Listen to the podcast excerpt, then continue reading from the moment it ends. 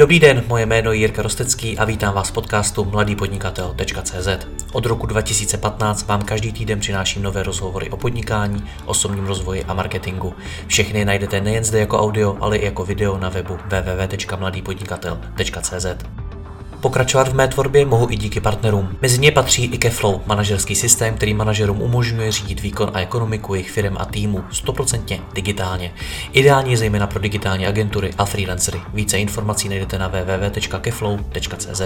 Děkuji vám za váš čas a neváhejte mi napsat na jiry případně na Facebooku. Užijte si poslech.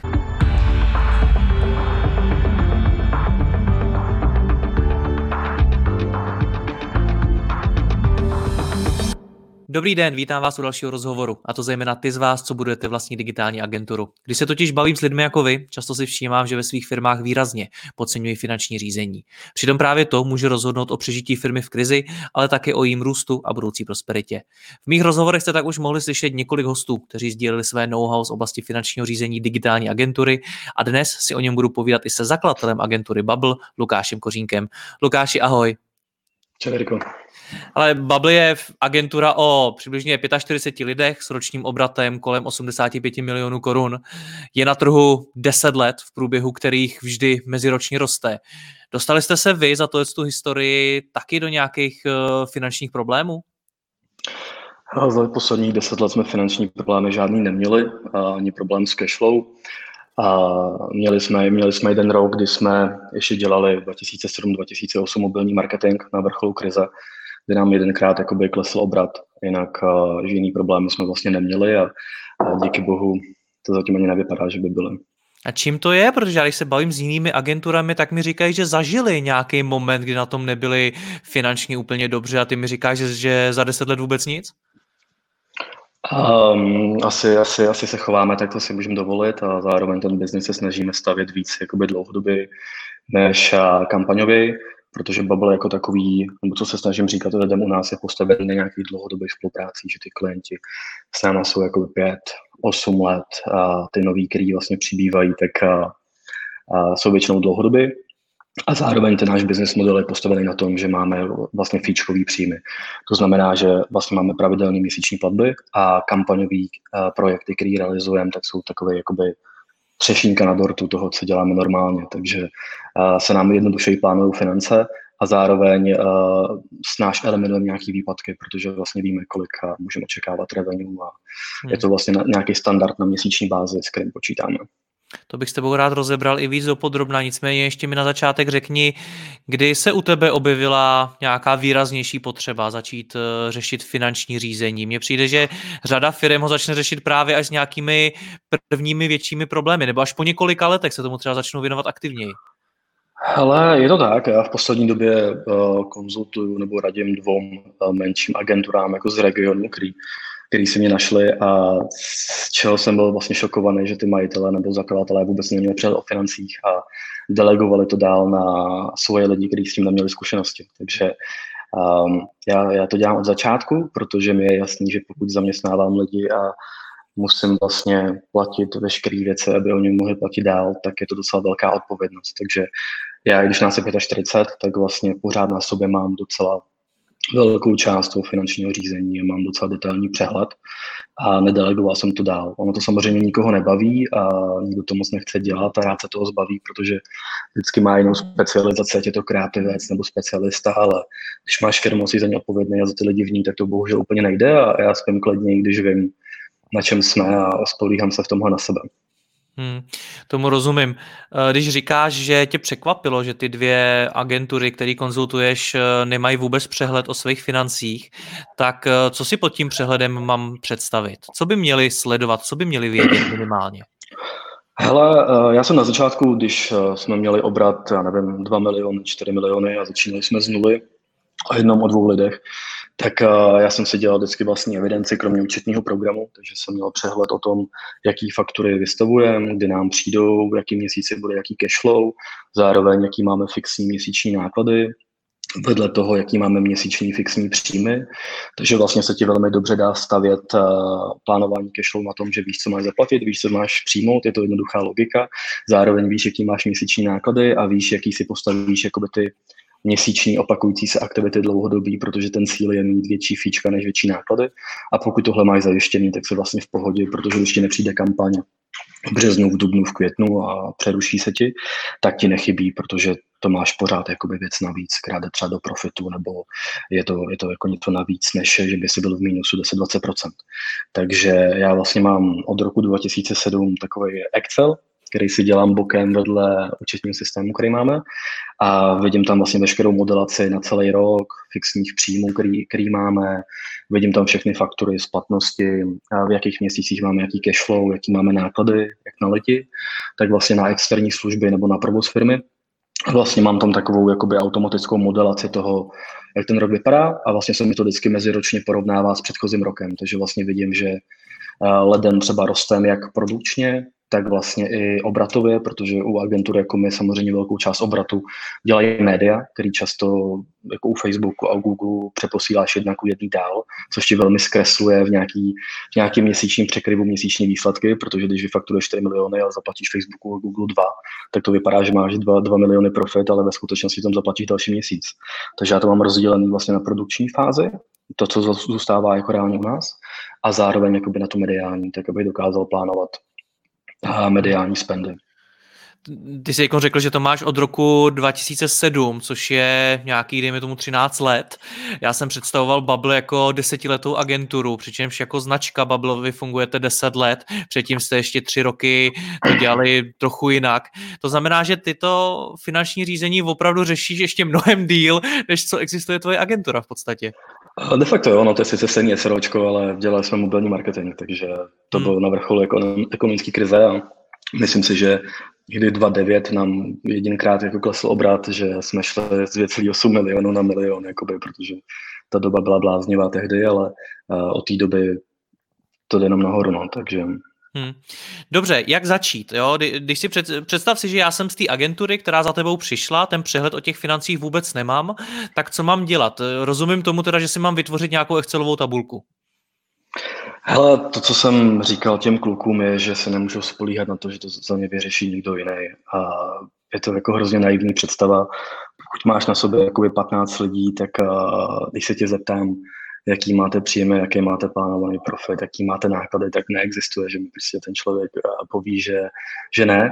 Takže já jsem mu de facto řekl, že pokud to chce vést tímhle způsobem a dělat jenom to, co ho baví, tak tu firmu má zavřít a nedělat to, protože já jsem se taky finanční řízení uh, naučil, byl jsem specialista na social a podobně, ale prostě musíš mít kompletní přehled a musíš se chovat tak, co si můžeš dovolit a co, za co si vezmeš odpovědnost, protože ty lidi jsou na tom potom závislí, že s tím počítají.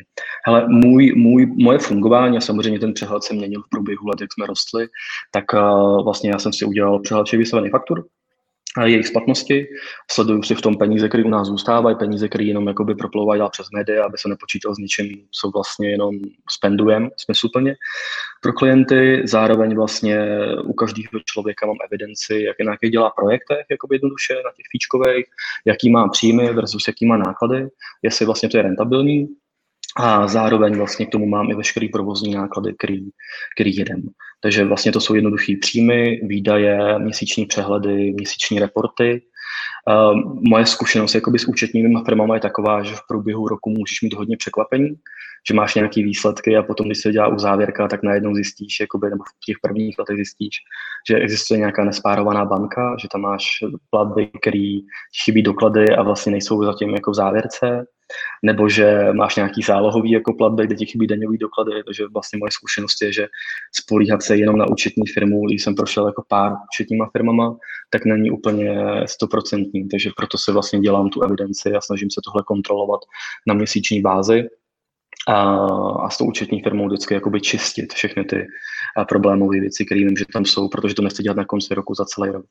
Takže jako upřímně, jakoby ten setup je takový, že pokud ten člověk má firmu, už se stará o lidi, tak je prostě důležitý, aby se svědčil podle mě na podnikatele nebo jakoby na člověka, co je manažer, než specialista, který se baví v kreativě, protože pokud to bude ignorovat, tak ta firma se mu může rozpadnout a vlastně často na tu kreativu nebo na strategii si může najmout někoho lepšího, než je on postupně, když jako jsem to viděla. Takže to byla i moje cesta, s kterou jsem jako bojoval nějakou dobu historicky, ale jakoby firma funguje a je stabilní a lidem chodí výplaty vždycky včas nebo dopředu, když potřebují. Takže jakoby z tohohle pohledu to funguje skvěle. Um, jak jsi teď mluvil o tom, že uh, ten člověk v jeden moment musí přepnout z toho specialisty na nějakého manažera, lomeno podnikatele, tak kdy to přijde? Přijde to s těma 15 lidma, který si uváděl jako příklad, nebo to přijde dřív? Hele, um, u mě to bylo tak asi u 10-15 lidí možná. Já jsem fungoval ve dvou, ve dvou režimech že přes den jsem dělal jakoby normálně accounta pro klíčové klienty nebo specialistů a po večerech a po ránech jsem dělal organizační a provozní věci. A od těch 15 lidí už začneš trochu měnit strukturu, protože řešit jako supervizi 15 lidí je těžký jakoby na každodenní nebo každotýdenní bázi, takže já jsem začal budovat vlastně strukturu toho, že jsem postupně začal hledat tým lídry jednotlivých oddělení, kteří jsou vyskilovaní v tom daném segmentu nebo v tom daném oboru. A a začal jsem jim to předávat postupně všechno. A to byly média, který jsem do té doby třeba spravoval nebo nasazoval ještě já, tak jsem našel lepšího člověka, než jsem já.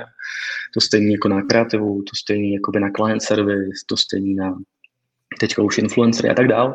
Takže de facto mi zůstalo tady to a řešení klíčových věcí. Myslím si, že 15-20 lidí je takový strop, kdy by si tím, tím měl projít, protože um, jakoby už, už je to hodně lidí a když to rozdělíš jako na ty týmy, tak mají i větší péči potom od toho jejich tým lídra, než když se snaží věnovat každému a zároveň do toho udržet firmu jako na dobrý linii a, a bez problémů a se zajímavou, za, zajímavou prací a spokojnýma lidma. Proč jsi si nenajal finančního ředitele? Hele, tak upřímně, jakoby, ono se na začátku uh, roste hrozně rychle, že uh, někdo založí firmu a hnedka říká, jak má 200-300% růst, ale když vyrosteš ze 4 milionů na 8 nebo ze 4 milionů na 12, tak uh, pořád nevygeneruješ podle mě takový jako revenue, aby si zaplatil finančního ředitele uh, s penězma, který si kvalitní finanční ředitel bere. Takže já jsem teďka v situaci třeba, že bych, že bych toho člověka mohl mít, ale vlastně si říkám, že nám to funguje velmi dobře a zároveň jsem i klidnější s tou odpovědností, co mám. Takže kdyby jsem se rozhodl, že třeba se budu jako vzdalovat od té exekutivy nebo od zapojení do té firmy, tak to je varianta samozřejmě, ale jako myslím si, že třeba poslední dva, tři, tři roky by to pro nás byl jakoby předtím velký náklad a na tu velikost, který jsme byli, protože my jsme třeba 2015, 2016 byli okolo 35-40 milionů v obratu a samozřejmě nějaká část toho jsou média, tak uh, já jsem se spíš rozhodl najímat pozice, které jsou pro nás jakoby exekutivně přínosné pro klienty. Víš, jakože roste ti ten skill v agentuře, to jsou kameramani, fotografové, produkční, kreativci, designéři a tak dále. Vloženě jako lidi, kteří jsou soustředěni na klientskou práci a na tu strategii a konzultace zatím. Hmm. Já předpokládám, že tyhle ty lidi svým způsobem i jako vydělávají ty peníze vlastně, protože ty jejich práci prodáváš dál, když to v práci finančního ředitele ty klientovi neprodáš. Já, přesně tak. No. Rozumím. Uh, bavili jsme se o té tabulce, bavili jsme se o těch datech. Říkal si, že se nevyplatí spolehat jenom na účetní firmu. Kde tedy všechna ta data bereš? Hele, já to mám teďka tak, že kromě té tabulky, tak mám online účetní systém u firmy, kde jsme a vlastně vidím všechny vystavené faktury a vidím všechny náklady ze všech zdrojů, který tam chodí od kolegyň nebo ode mě, takže vlastně vidím real time a měsíční výsledovky a zároveň vidím, jaký všechny doklady jsou započtený a jaký ne, takže si můžu tvořit výsledovky a můžu si vlastně analyzovat, kde utrácíme a zároveň my vlastně fungujeme tak, že veškeré naše aktivity posledních pár let máme rozdělené na různý střediska. Takže vlastně, když máš nějaký příjem, tak se ti vždycky rozpadne na to, že to je třeba social media fíčko, že to je magazín, že to je natáčení, že to je produkce a párují se ti tomu vlastně příjmy a náklady. Zároveň středu, sleduješ i projekty, jako by job numbery, že vidíš například, že to je McDonald's, projekt číslo jedna, což je nějaká aktivita a můžeš vlastně vidět příjmy versus náklady. Takže ti to dává nějaký přehled o tom, jak funguješ, protože my v agentuře normálně netrekujeme, takže vlastně nemáme evidenci, evidenci času u lidí, takže vlastně to vidím na té úrovni příjmu a nákladů, které jsou externí, mimo platový. Hmm. To je to všechno máte v té Excelové tabulce nebo i, i, i v tam tom druhém nástroji? A to je v tom onlineovém potom. Už to už, já to, to už nezvládám dělat v tom Excelu, takže to je spíš jako big picture a, a ten, ten jednotlivý finanční přehled a modelace v průběhu jednotlivých měsíců. OK. Pojďme se pobavit ještě víc o těch střediscích. Jak se něco takového vytváří? Protože uh, zdaleka nejseš první agentura, která vím, že s nimi pracuje a že je nějakým způsobem používá. Tak uh, jak s tím mám začít? Hele, nadefinuješ si, co děláš a rozdělíš to na vlastně oborový, oborový témata. My jsme to udělali vyloženě, že máme třeba mediální spendy, kde sledujeme spendy do Facebooku, do Google, do LinkedInu a do Seznamu, což pro mě jsou peníze, které jenom vlastně proinvestováváme pro klienty a my z toho vlastně nemáme žádný, žádnou provizi. A potom třeba sledujeme management fee na média, sledujeme fotku, video, influencery, sledujeme strategii, kreativu a další věci. To znamená, že my jsme si rozpadli všechny věci, které prodáváme klientům a které naceňujeme a vlastně snažíme se sledovat, co, co nám vydělává, co nám funguje, co naopak třeba neperforuje tak, jak by mělo, co je v plusu, co je třeba v mínusu a tak dále. Protože když si porovnáš tomu platový náklady těch lidí v jednotlivých týmech, tak přesně vidíš, jakoby, co tě živí a vidíš vlastně, na co se máš zaměřit, co ti velmi dobře funguje a naopak, co máš řešit. Takže jenom si vezmeš to, co děláš, rozdělíš to na kategorie, pojmenuješ to a potom uh, na faktury a na nákladové faktury prostě dáváš buď do systému nebo do PDF, jaký to je středisko a páruje se ti to v účetním systému. Takže to je vlastně velmi jednoduchý. Máš tady v tohle tom nějaké svoje aha momenty, které jsi třeba v minulosti zažil ve smyslu, že jsi si třeba myslel, že ty agentuře něco vydělává nejvíc peněz, ale potom, když jsi šel do hloubky, tak je to vlastně něco úplně jiného? Hele, úplně ne, ale pro moje lidi třeba největší, největší aha moment vždycky je, že nejzajímavější jsou pro nás ty dlouhodobý fíčka, protože to děláš vlastně každý měsíc a je to věc, kterou, která je s tebou neustále. Jo, že většina agentur je postavená na kampaních, že chtějí dělat jednorázové kampaně, kterou udělají, běží dva měsíce a zase hledají jiný kampaně. My to máme přesně obráceně, že to je zpráva YouTube, zpráva magazínů, zpráva Facebookových, Instagramových profilů a vlastně ty kampaně jsou pro nás sekundární což je i velký rozdíl v té finanční stabilitě. A vždycky, když to lidem prezentuju, tak jsou vlastně překvapení, protože to obecní vnímání na trhu je takový, že ty kampaně jsou ty cool, ty kampaně jsou ty finančně zajímavé a to, co je pro tebe důležitý. Přitom u nás je to přesně ty dlouhodobé aktivity, že máme klienta, jsme s ním 5-10 let, rostem postupně s ním a zároveň pro něho děláme jako různý servisní služby na pravidelné bázi a ono se ti to potom nasčítá jakoby v průběhu těch let.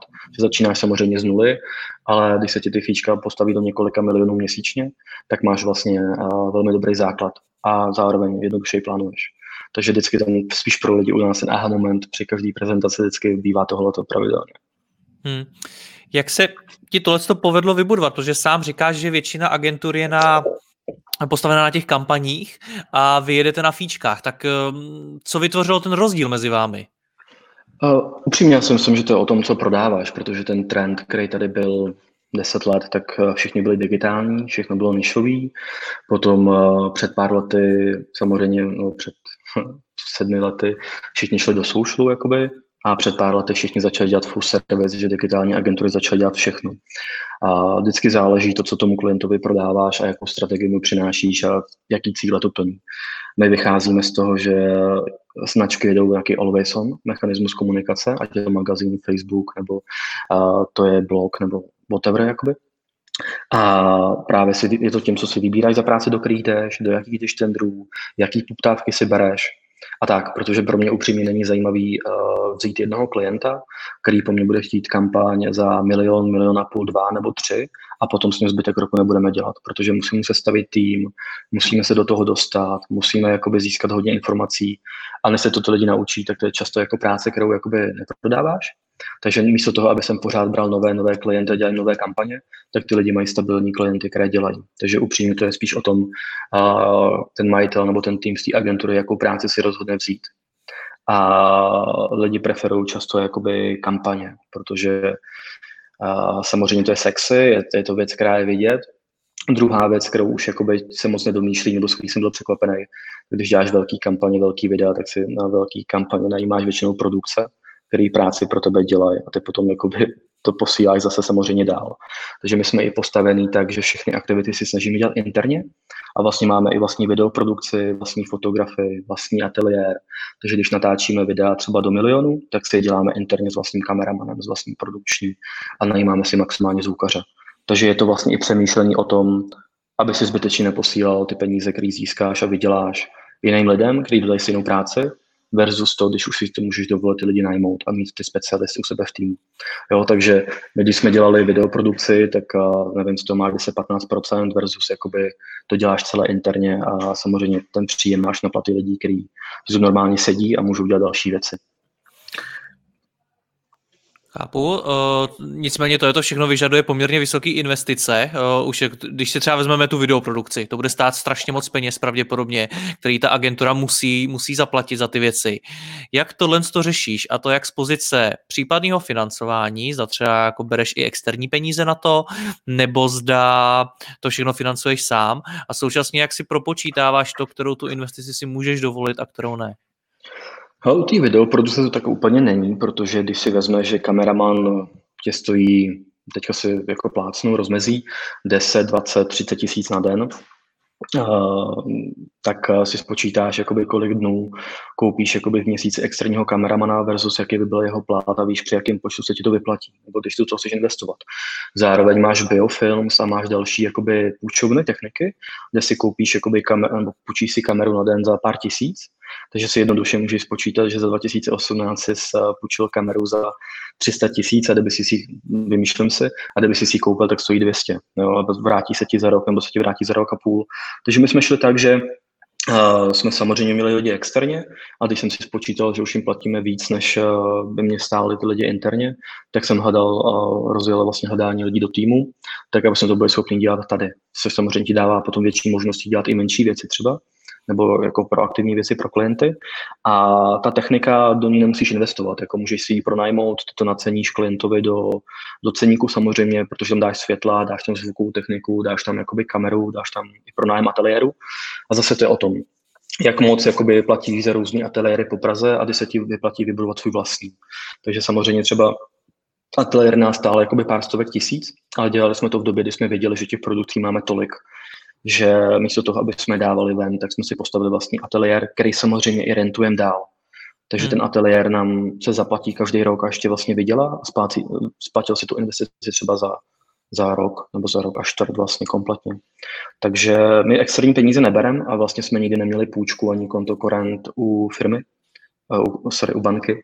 Takže vlastně my fungujeme z toho, co vyděláme a ze zisku, který vygenerujeme každý rok a nikdy jsme neměli vlastně žádnou půjčku, možná jakoby 2008 a od táty jakoby 20-30 tisíc, když byla ekonomická krize a klienti neplatili faktury, jo, ale a, jinak jsme si od banky nikdy nemuseli půjčovat a myslím si, že konto korent máme jenom nějakých 20 tisíc, který jsme nikdy nevyužili, takže hmm. všechno to jsou vlastně vydělané peníze.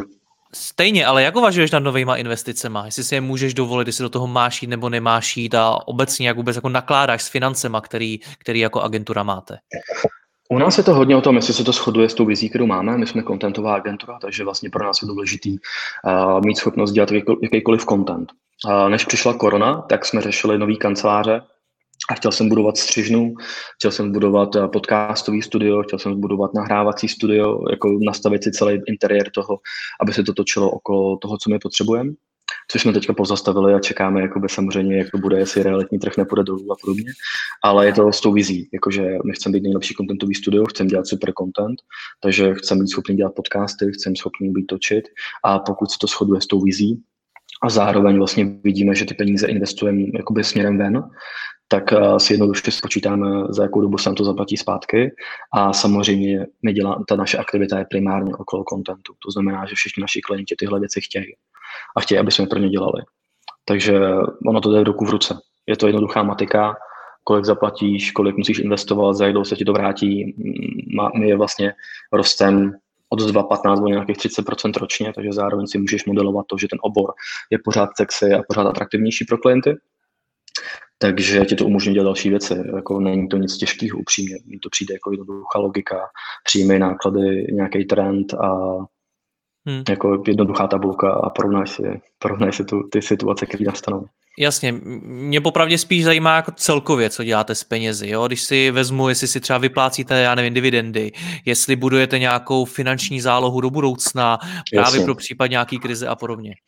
Hele, já jsem to měl tak, že na začátku jsem chtěl, vždycky jsem chtěl mít šestiměsíční rezervu na účtu firmy, takže ten náš model je takový, že my většinu nevyplaceného zisku máme k dispozici na investice a za těch 10-13 let na účtě firmy.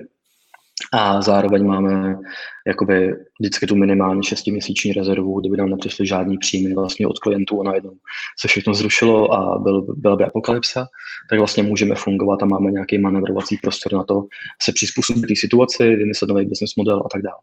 Takže jakoby upřímně ten profit, který jsme vygenerovali, máme většinou k dispozici a můžeme ho investovat a jsme v nějaké komfortní situaci, že když si řekneme, že dává smysl udělat vlastní střižnou podcastový studio, aby to stálo 2-3 miliony, tak to prostě uděláme ze zisku z minulých let a je to něco, co nás posune dál.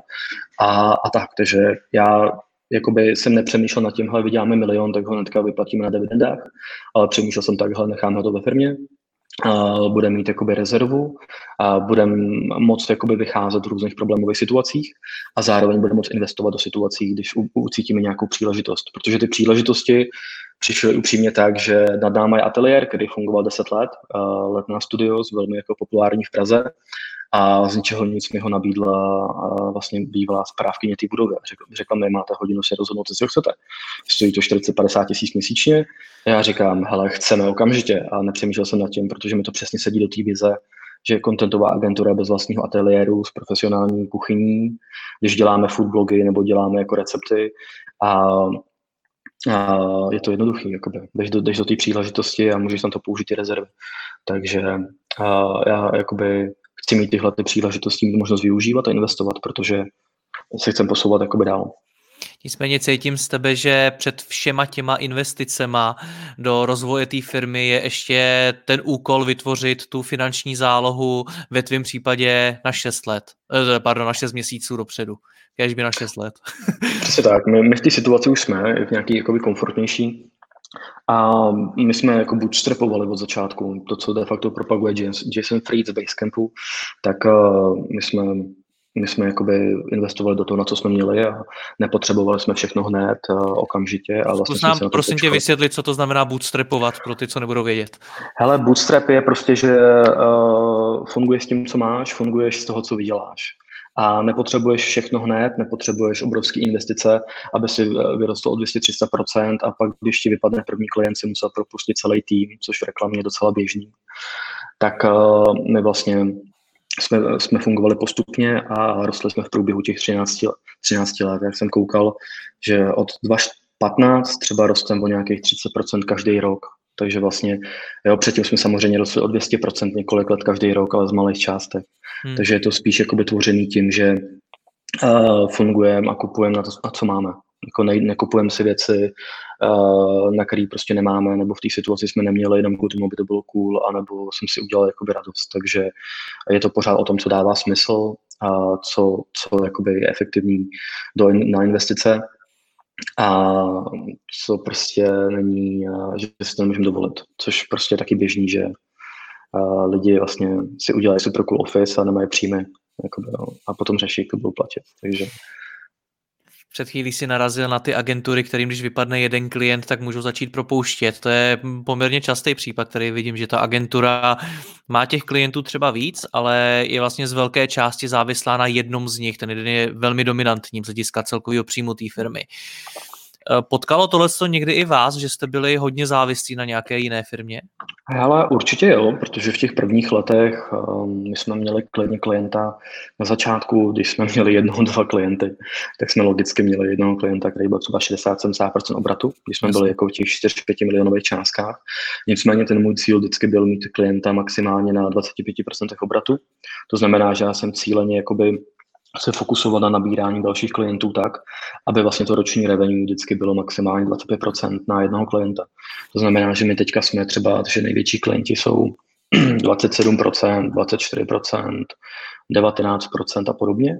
To znamená, že samozřejmě by to bylo nepříjemné, kdyby ten klient vypadl, na druhou stranu máš někde tříletý smlouvy, někde máš tři měsíční výpověďky, takže pořád máš nějaký variabilní prostor, variabilní prostor jakoby se přizpůsobit ale jakoby eh, teďka třeba firmě, co konzultuju nebo radím jakoby jen tak, tak eh, mají klienta, který jim dělal 75% příjmu a zastavil veškerý, jakoby, veškeré investice přes COVID od března, takže to je pak jako velký problém.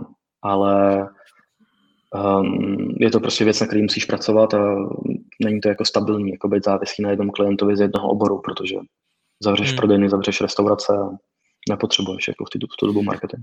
Podle mě je tohle to taky trošičku o nějakém, řekněme, podceňování těch malých klientů.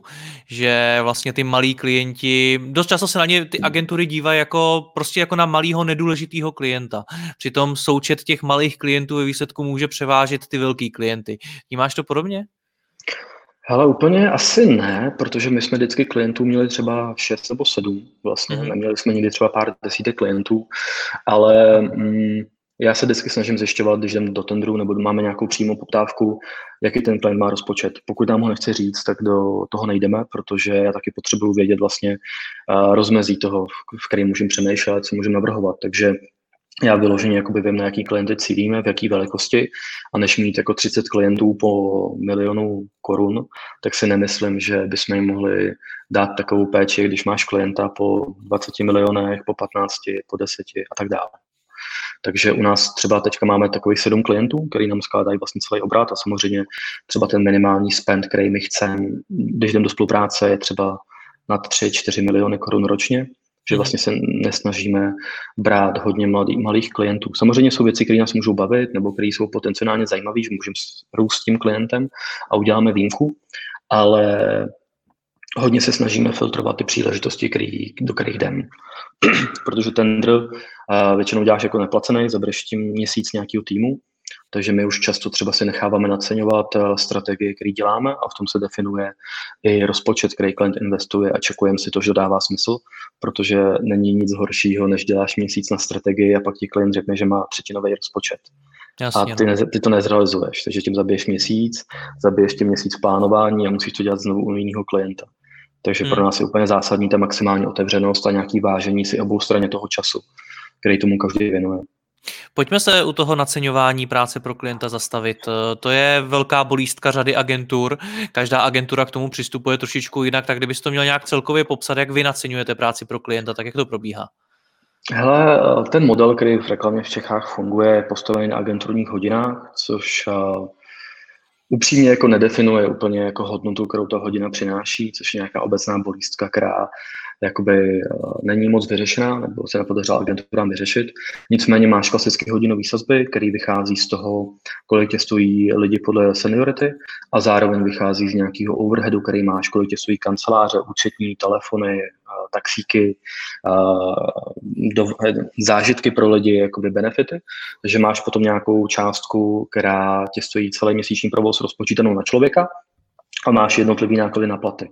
Zároveň máš nějakou jakoby složku rezervní, nějakou profitovou, která třeba u agentur, se, když už jsou větší a nejsou malí, se pohybuje třeba okolo 15%, takže dokážeš plánovat jakoby nějaký, nějaký den, kolik člověk má hodin, kolik reálně může pracovat, což může být třeba 5-6 hodin místo 8 a kolik těch hodin dokážeš jakoby prodat, kolik jich máš prodaných nebo kolik jako jich máš volných. Takže si nastavíš hodinové sazby a potom bohužel jakoby ta, ta reklama funguje tak, že prodáváš vlastně hodiny, které mají různou jako úroveň. Jo. Uh, takže naceňuješ jakoby jak fíčka hodinově, tak vlastně projekty naceňuješ na konkrétní delivery. My třeba ty věci hodně rozepisujeme, to znamená, že naceňujeme věci od přípravy, od strategie, od kreativy, až po exekuci, zprávu, management, reporting a snažíme se ty věci vlastně velmi dobře rozpadnout, protože je to fair vlastně i pro klienty a lidi na druhé straně, aby přesně věděli, eh, za kolik za to platí a kolik času se do toho investuje. A vlastně s tím ani nemáme problém, protože to je velmi jako transparentní. Já upřímně s tím modelem nejsem spokojený, protože si myslím, že za hodinu uh, toho zvládnu jakoby víc než eh, middle level člověk, jakoby, a pak třeba ta hodinovka ne, není úplně odpovídající vůči tomu přínosu.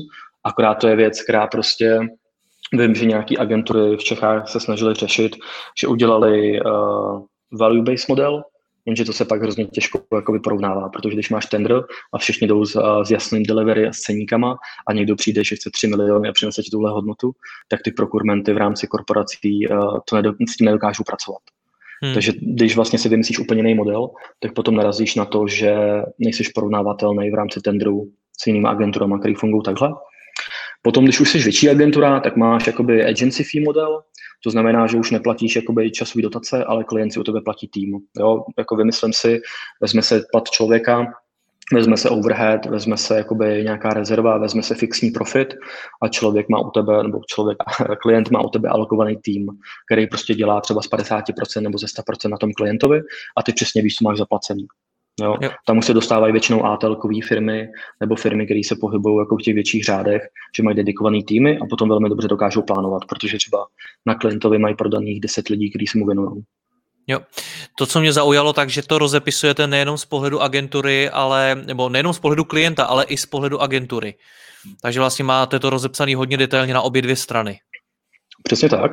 A jak ty fíčka, jak projekty, tak aby to bylo velmi transparentní, a zároveň, když děláš kontrolu, jestli to funguje, tak je to nejsnažší začít jako trackovat měsíc, dva a potom vlastně vědět, jaká je realita, protože když dám příklad, když někde naceníme 2015 community management na Facebooku, kde to v té době bylo 10 hodin, ten klient eh, vyroste, tak jako reálně eh, teďka tím trávíme 50-60 hodin. Takže tím, když ukážeš jakoby tu konfrontaci cena vůči delivery, tak se klient jednoduše může rozhodnout, jakou chce kvalitu těch služeb pro zákazníky.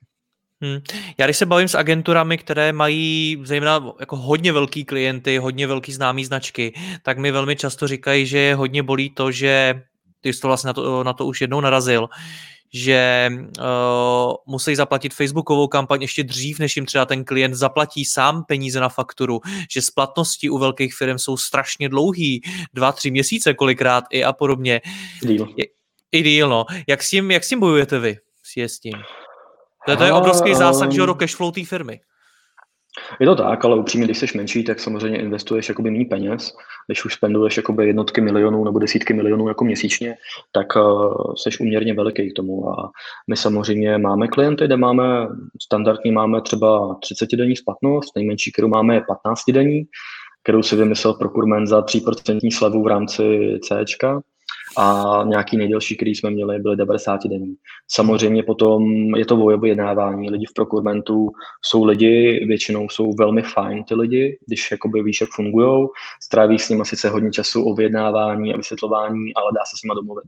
Jo, můžeš si vyjednat to, že máš nějakou splatnost na produkční věci, máš nějakou splatnost na mediální věci. Můžeš si domluvit to, že mediální spend nejde přes tvůj účet, ale založíš klientovi vlastní credit line a on má samozřejmě víc benefitů, protože potom má globálně větší spendy, má větší benefity, má větší jako motivaci od Facebooku nebo od Google globálně uh, spendovat ještě víc. Takže my to většinou máme přes naše credit line a několik jednotek milionů každý měsíc vlastně spendujeme za klienty.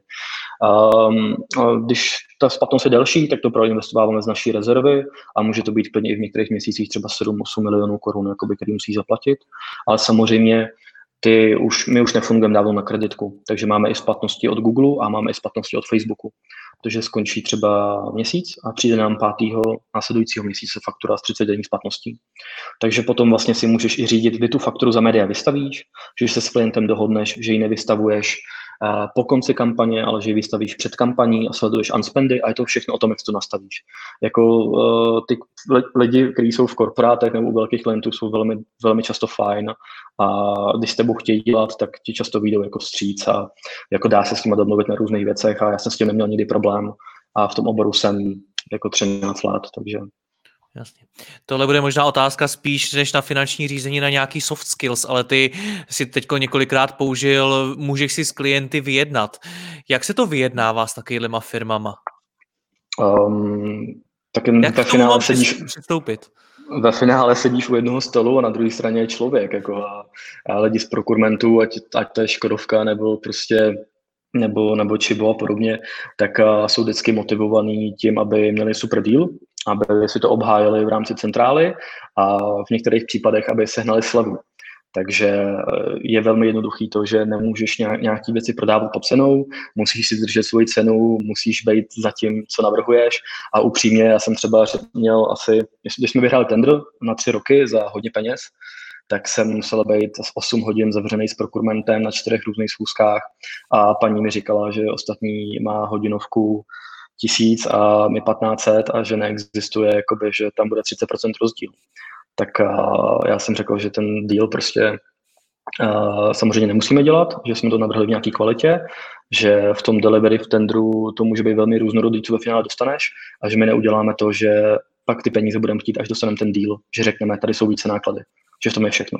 Což se velmi často děje, pokud agentura nějaká dampuje cenu v tendru, tak je to i o tom, že jednáš na rovinu, samozřejmě vyjdeš třeba na půl cesty, dáš tam, dáš tam nějakou slevu, třeba 10%, kterou my dáváme maximálně, a snaží se víc přijít a snaží se domluvit, tak aby to bylo fér jako pro obě strany. Je to o nějakým soft skills, jako empatie, nebo jako, že posloucháš tu druhou stranu, že se dokážeš cítit, ale jako je to normální komunikace s lidma a ty lidi jsou fajn, ať máme třeba audit, který máme ve smlouvách, že nám klienti můžou udělat finanční audity, že náklady, které máme, tak jsou reální na externí strany, tak eh, pokud máš všechno v pohodě, tak to je úplně jako normální. Jo. Hmm. Jako ty lidi jsou v pohodě. Co výpovědi? Jak řešíte výpovědi ve smlouvách? Hele, u, u, upřímně u, každý klient, u každého klienta je to jiný. My minimálně máme 2-3 měsíce od konce, od konce spolupráce. Některé díly máme nasmlouvaný na rok až na tři, které jsou vytendrované vlastně, co už uh, u velkých klientů je upřímně daleko jednodušší, že pokud už jsou globální, což my většinou klientů máme globálních, tak tyhle ty pravidla dodržou daleko jakoby snáš. Samozřejmě pokud děláš jakoby malýho klienta s malou jakoby cashflow, uh, garancí, kterou on má, tak uh, tam to je o domluvě, ale ty smlouvy, které máme postavené na našich draftech, z naší, z naší právní kanceláří, která se o nás stará 10 let, tak vlastně všechno jsou minimálně 2-3 měsíce od konce výpovědi, tak aby jsme vlastně od konce měsíce, tak aby jsme měli možnost vlastně vzít jinou příležitost, vytendrovat ji nebo ji získat napřímo, přesvědčit toho klienta a vlastně jsme nemuseli nikdy propustit člověka kvůli tomu, že bychom přišli o klienta nebo bychom klienta zrušili. My naopak uh, děláme to, že třeba jednou za rok nebo za dva se podíváme, u kterých klientů už to třeba není úplně ono, vyměnili se tam lidi, kteří se nás nevybrali, nebo tam není jakoby už eh, tak zajímavá práce, což se prostě stává někdy. A řekneme si, hele, už to třeba není pro nás, my jsme se posunuli někam jinam, bylo by fajn, kdyby se si vytendrovali někoho jiného. A my třeba si za ten čas, který máme v agentuře, vzali klienta, který nás, nám umožní dělat zajímavé věci, za které on bude rád a bude si jich vážit. Takže já jsem třeba zrušil uh, před dvěmi lety, třemi lety 30% našeho obratu a za tři měsíce jsme se vytendrovali nebo získali klienty, kde jsme čtyři klienty nahradili dvěma, ale s dvojnásobným obratem a z revenue do firmy a s daleko většíma možnostma, uh, co dělat. Hmm. Což je o tom, že nekumuluješ spoustu klientů, ale snažíš se dělat smysluplné věci, kde máš předanou hodnotu a klient je sebou spokojený. Hmm. Já ti moc děkuju. Pojďme ještě na závěr uh, dát nějaký akční kroky pro posluchače. Uh, zkusme si představit, že nás poslouchají lidé třeba jako z těch dvou agentur, který jsi zmiňoval, kde ten přehled o financích není moc dobrý. Tak čím by teď měli začít, co by si jim doporučil, aby teď udělali? Hele, já jsem jim řekl, nevím, jestli to řeknu úplně za sebou, ale že ať se zapomenu na ambici toho, že to delegují dál. Spoustu agentur, který to, to delegovali dál mimo zakladatele, tak měli potom finanční problémy s cashflow, s se dostávali. Musí mít absolutní přehled, musí na to koukat každý druhý, třetí den, musí vědět, kolik peněz jim přiteče, kolik peněz jim oteče, musí vědět, jakoby, jak jsou věci naceněný, jaký mají náklady a zároveň si musí dělat jakoby modelaci. My třeba máme mezi všema accountama v client servisu normálně sdílenou tabulku v GDocu, kam se dávají všechny obchodní příležitosti, jejich status, rozdělení jako ty částky do těch středisek, takže já vlastně vidím už teďka, jaký bude mít květen, vidím předběžně, jaký bude mít červen a samozřejmě vidím, jaký fíčka tam budou. Takže vlastně mám namodelovaný příjem do konce 2020 přes fíčka a do června mám vlastně projektové věci a zároveň vím, jaký klíčové věci se dějou. Jo, zároveň prostě musí vědět, co jejich lidi dělají, buď oni nebo tým lídři, jaký mají náklady a jestli se zaplatí a jestli třeba jsou dostatečně vytížený. Takže ta, ta ambice musí být v tom, že musí mít jakoby absolutní přehled, pokud už si nemůžu dovolit najmout finančního ředitele, který mu věří, a věnovat se tomu. A velmi často, pokud ta firma začne růst a začne, začne jako přerůstat nějakou velikost, tak prostě se musí smířit s tím, že by měli řešit lidi, že by měli řešit klíčové klienty, měli by řešit rozvoj té firmy, měli by řešit finance a oni jsou ti, kteří se jako garantují za to, že ta firma funguje a že v ní jsou lidi happy. Ale pokud jsou designéři, kreativci nebo strategy, tak velmi často to bohužel spěje k tomu, že to opouští pomalu ty lidi, jsou v tom dobrý a musí se věnovat té firmě, protože s tím mají ty zkušenosti v průběhu toho, co rostla. Jo, což mi přijde, že je ten velmi častý problém.